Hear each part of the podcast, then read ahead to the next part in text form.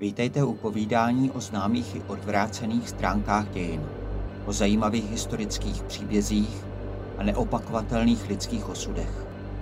O strastech i triumfech velkých i drobných hrdinů minulosti. Vítejte u podcastu Dějiny temné i tajemné. Snad v každém kraji se najde nějaké místo s temnou pověstí, o němž vám místní řeknou, že tam není radno chodit. V severozápadní Anglii je to močál Silverth Moor, nedaleko Manchesteru. Táhne se jim jedna osamělá silnice, jinak jde o pustou řesovitou pláň. V 60. letech minulého století zde vraždící milenecký pár pořbíval své oběti. Jedno tělo se nikdy nenašlo. Takzvané vraždy v močálech otřásly v 60. letech celou Británii. Sérii nejméně pěti vražd spáchal partnerský pár, který tvořili Jen Brady a Myra Hindleyová. Oběťmi jejich dvouletého řádění se staly ve všech případech děti nebo dospívající, ve věku od 10 do 17 let. Nejméně čtyři z nich byly i sexuálně napadeny. Těla dvou dětí byla nalezena v improvizovaných hrobech právě v močálu Silverth Moor. Třetí hrob byl objeven až v roce 1987, víc než 20 let poté, co byli oba pachatelé odsouzeni. Tělo čtvrté oběti se nikdy nenašlo a dodnes se skrývá pod vřesem na pusté planině nedaleko Manchesteru. Pár vraždil od července 1963 do října 1965. Jen Brady se narodil v roce 1938 ve skotském slumu v Glasgow svobodné servírce Peggy Stewartové a nikdy nepoznal jméno svého otce. Kvůli finanční tísni ho matka musela předat na výchovu do náhradní rodiny. Ani přes snahu adoptivních rodičů, ale Brady nezapadl mezi ostatní děti a zůstal osamělým problémovým chlapcem. Opakovaně se dopouštěl drobných krádeží a vloupaček a v 17 skončil poprvé ve vězení. Propuštěn byl v listopadu roku 1957 a stal se ještě uzavřenějším a nepřátelštějším vůči společnosti.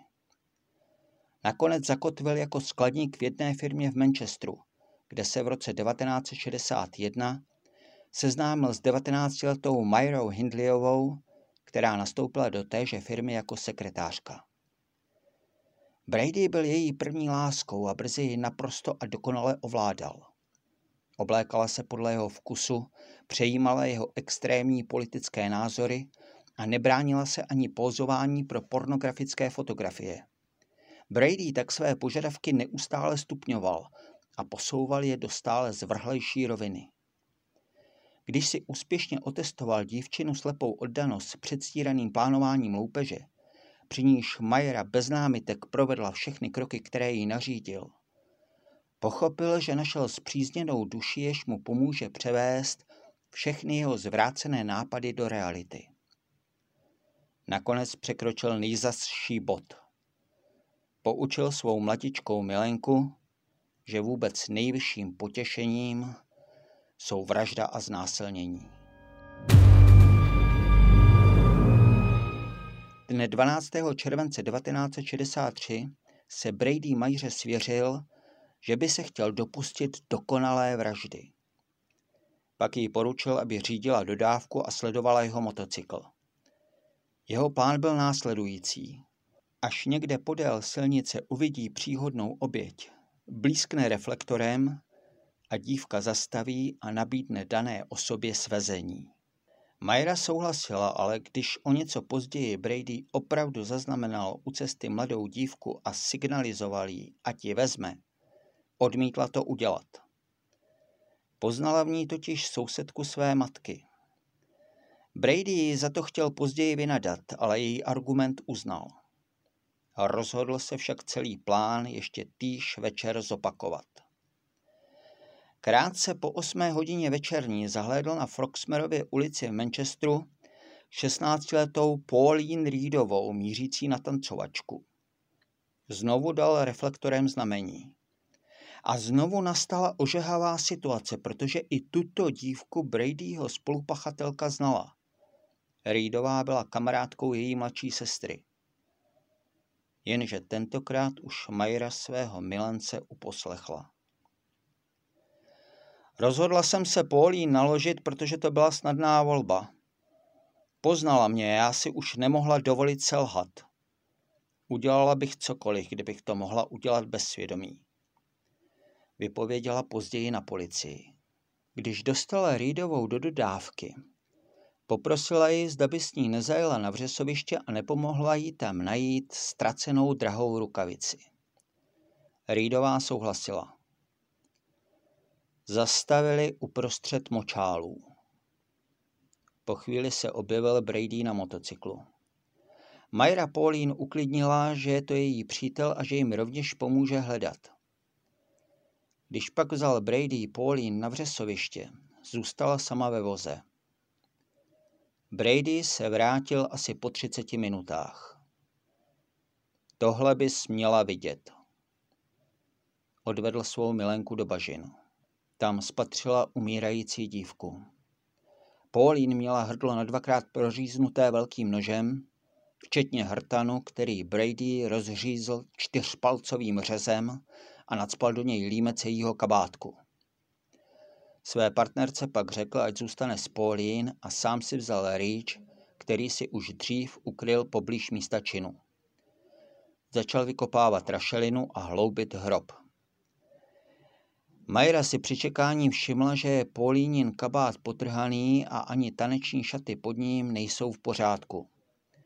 Odhadla proto, že Brady dívku před vraždou znásilnil nebo při nejmenším sexuálně napadl. Historku s rukavicí použil vraždící pár i při únosu 12-letého Johna Kilbrida. K němuž došlo 23. listopadu. Scénář se opakoval. Chlapci nalákali do pronajatého vozu, když mu slíbili odvoz domů a navíc láhev šery. Ve voze pak Majra zopakovala prozbu o pomoc s hledáním rukavice na vřesovišti, kde Brady vylákal chlapce do bažin. Tam ho sexuálně napadl a poté se ho opět pokusil podříznout. Tentokrát mu to ale nešlo, takže ho nakonec uškrtil něčím tenkým, nejspíše tkaničkou.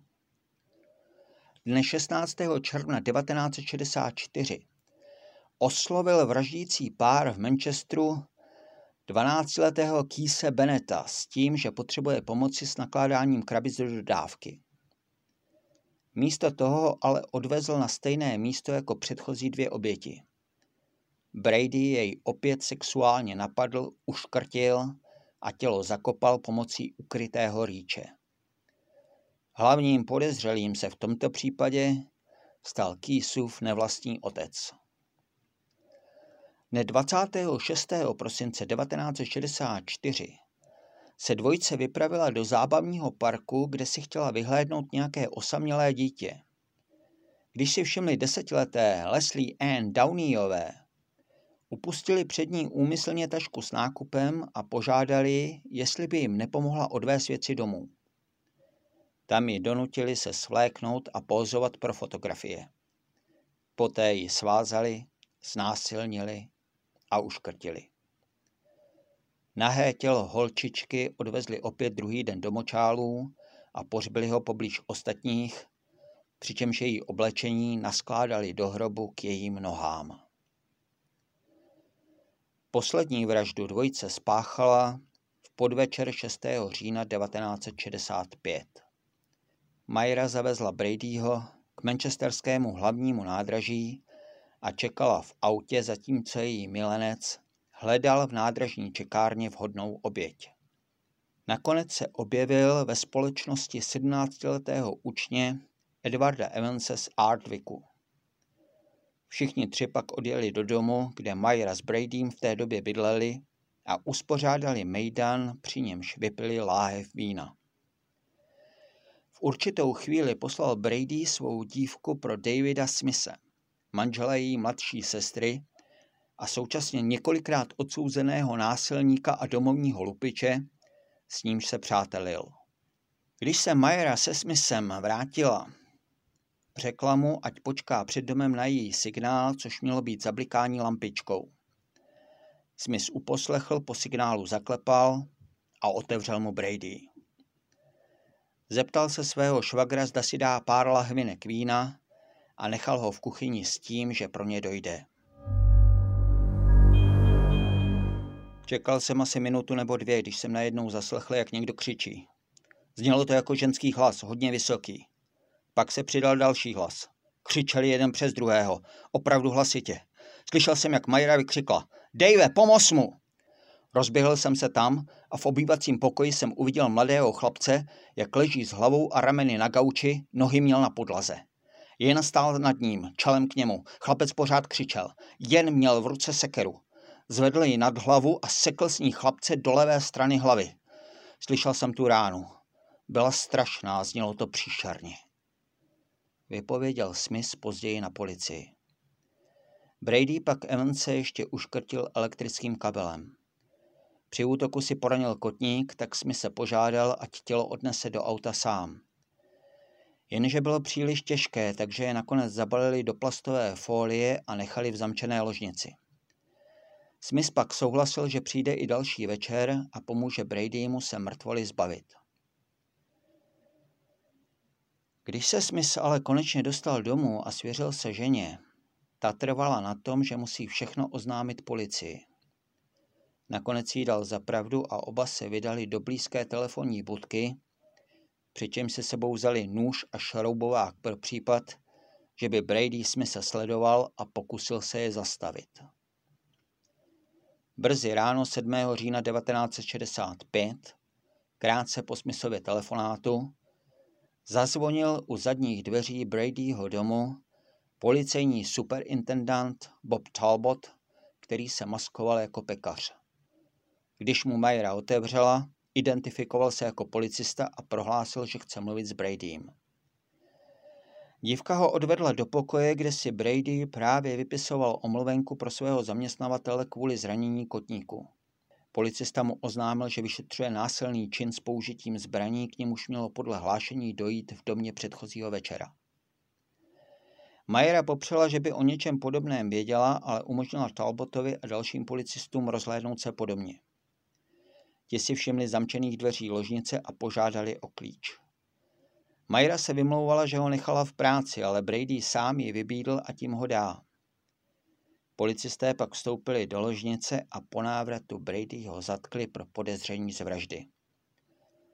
Zatímco se oblékal, prohodil nevzrušeně. Eddie a já jsme se pohádali a situace se nám vymkla z rukou. Hindleyová na místě zatčena nebyla, k jejímu obvinění došlo až o čtyři dny později. V mezičase se nechala propustit z práce, aby mohla pobírat dávky v nezaměstnanosti. Její milenec ji při prvních výpovědích kryl a trval na tom, že se s Evansem popral a nakonec ho se smyslovou pomocí zabil a že Myra udělala jen to, co jí řekli. Smith však svou účast na vraždě popíral a zmínil se i o tom, že jeho švagr nechával něco na nádraží. Policie se tohoto svědectví chytla a dostala se tak k Bradyho kufru uloženému v úschovně na nádraží v Manchesteru. Kufr obsahoval fotografie svázané nahé dívky a několika minutovou nahrávku jejího nářku. Podle hlasu z nahrávky poznala matka Leslie Ann Downeyové svou nezvěstnou dceru.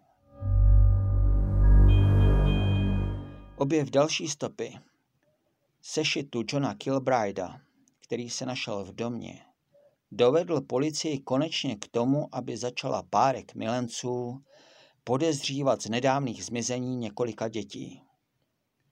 Podrobila se dalšímu výslechu a ten si vzpomněl, že se mu Brady při jednom z výletů do močálu zmínil, že právě chodí po hrobech. Psalo se datum 16. října, když policie na daném místě našla lidskou kost vyčnívající z ršeliny. Při dalším průzkumu pak byla objevena těla Kilbrighta a Downeyové. Proces začal za nebývalého zájmu veřejnosti v dubnu 1966 a trval 14 dní. Brady s Hindleyovou byli obžalováni ze tří vražd. Svou vinu popírali. Brady jen připustil, že Evans se v hádce udeřil sekerou bez úmyslu zabít ho. Oba milenci také přiznali únos Downeyové a pořízení jejich pornografických fotografií. Tvrdili však, že od nich odešla bez újmy. Brady byl nakonec za tři vraždy odsouzen ke třem doživotním trestům, Hindleyová dostala dvě doživotí za vraždy Evanse a Downeyové a navíc sedm let za krytí vraždy Kilbrida. Protože trest smrti byl v Británii zrušen v roce 1965, stali se oba milenci prvními sériovými vrahy, kteří nebyli popraveni. Tělo první oběti, Pauline Reedové, bylo v močálu objeveno až v roce 1987. Tělo Kýse Beneta se ani přes největší úsilí dodnes nenašlo. Hindleyová zemřela ve vězení v roce 2002, Brady v roce 2017.